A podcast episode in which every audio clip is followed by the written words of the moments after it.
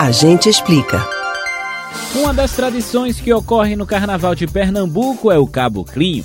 Estes grupos populares fazem uma representação da cultura indígena em meio à folia de Momo. Mas você sabe qual é a história dos caboclinhos? Como é organizada essa tradição popular? A gente explica.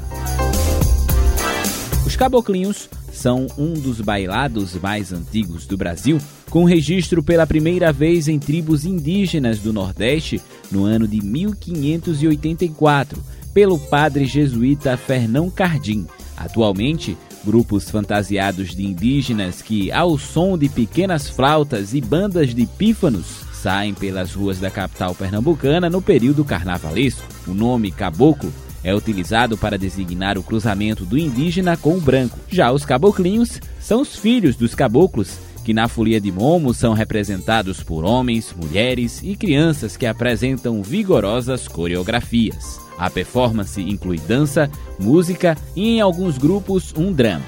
A dança é executada pelos participantes que se apresentam geralmente em duas filas, cada um deles portando uma preaca, que é um instrumento musical em forma de arco e flecha também denominado brecha ou flecha. A dança ainda simula lutas guerreiras, trabalhos agrícolas ou rituais de caça, como se relembrassem a vida dos indígenas.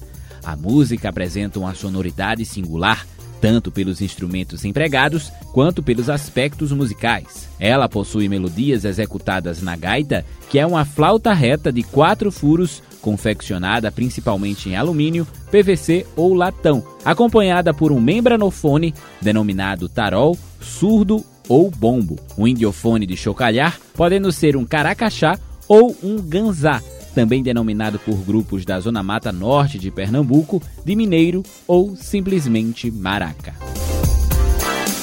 Você pode ouvir novamente o conteúdo desse ou de outros A Gente Explica no site da Rádio Jornal ou nos principais aplicativos de podcast, Spotify, Deezer, Google e Apple Podcasts. Kevin Paz para o Rádio Livre.